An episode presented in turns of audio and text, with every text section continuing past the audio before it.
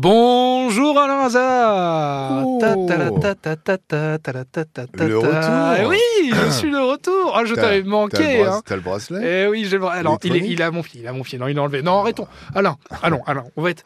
Je vais être franc avec toi. J'ai écouté là tous les podcasts pendant mon absence. Cellule- Qu'est-ce que vous avez fait Dans ta cellule Non, mais dans ma- au fond de ma cellule, mais qu'est-ce que vous faites Moi, je vous laisse les clés de ce podcast. Et Bah, qu'est-ce que j'entends à chaque fois 30 secondes là on- Alors, a- alors écoute, Clermont, Roubaix, qu'est-ce qui s'est pas Qu'est-ce que vous avez Moi, fait Dis-moi. je crois Sarah. Elle m'a raconté effectivement que tu avais été prendre du, euh, des semi-gazons suite à ma pousse de semi-gazon. euh, qui- D'ailleurs, ça commence à repousser un petit peu, mais enfin Ah. bref. Et que tu es parti volontairement avec, Non, je deux, je avec deux sacs sans payer, m'a dit Sarah. Et moi, je m'inquiétais pour toi. Et Sarah me disait tous les jours, ton périple, tu as Mais moi ce, qui me dé- moi, moi, ce qui me désole le plus, c'est que tu l'aies cru. Bah oui, Là, mais donc, Là, euh, là, là, je viens de voir qu'avec Sarah, ça, du coup, je ne pouvais pas lui faire confiance. Mais toi, Ouais. en plus, là, tu m'as déçu parce que tu l'as cru.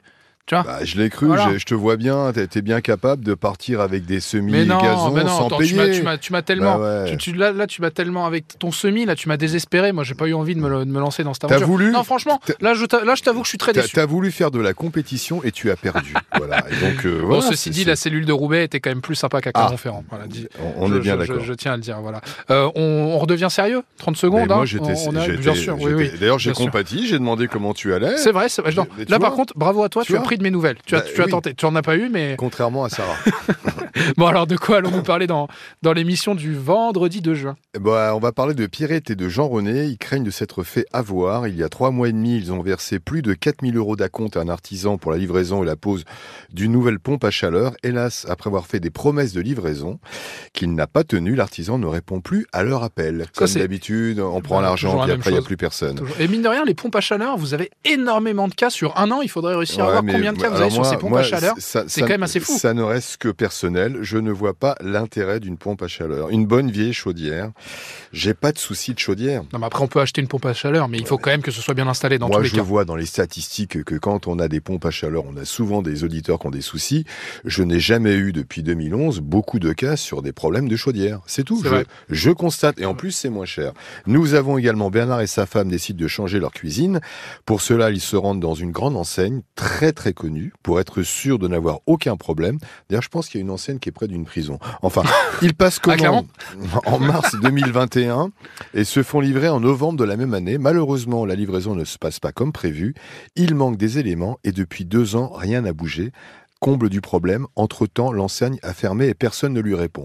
On va Ah. rassurer notre auditeur, c'est un franchisé, donc le Ah, franchiseur devrait, j'espère, assumer ses responsabilités dans la, mesure où l'en- euh, le franchisé avait des produits du franchiseur. Ah, c'est bon. pas des produits d'une autre Bon, marque. ça va, parce que ça aurait pu être bien plus compliqué quand même. Donc on peut quand même dire quelque part que le franchiseur a une sorte de contrat moral, euh, puisque si c'était pas ce nom-là, euh, je pense que Bernard et son épouse ne seraient pas rentrés chez le franchisé. Bon, tant Voilà. alors, tant mieux. Nous avons également Marie-Joëlle. Euh, malgré 993 euros de réparation chez un garagiste, elle se retrouve aujourd'hui sans véhicule pour travailler. La voiture est revenue du garage avec plus de défauts avait au départ.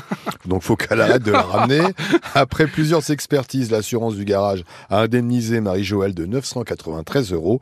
Mais le garagiste, donc le réparateur, doit encore lui verser 1614 euros. Et ça traîne. Et là également, sans jeu de mots, c'est le silence radio. Bon, merci Alain Hazard. Moi, je me dépêche parce que là, il faut que j'aille pointer à la gendarmerie. Ah euh, ouais, ton avant, avant, avant, avant 18h, là, il faut que je me dérouche. Et, montre-moi ton bras. Bah, t'as- oui, t'as vu, il est joli, hein. Ah, est vu, et plein, de- plein de couleurs, un petit bouton plus, rouge et tout. Ouais, ouais, ouais, ouais. ouais. En plus, il, euh, il cache ton tatouage qui était pas beau du tout.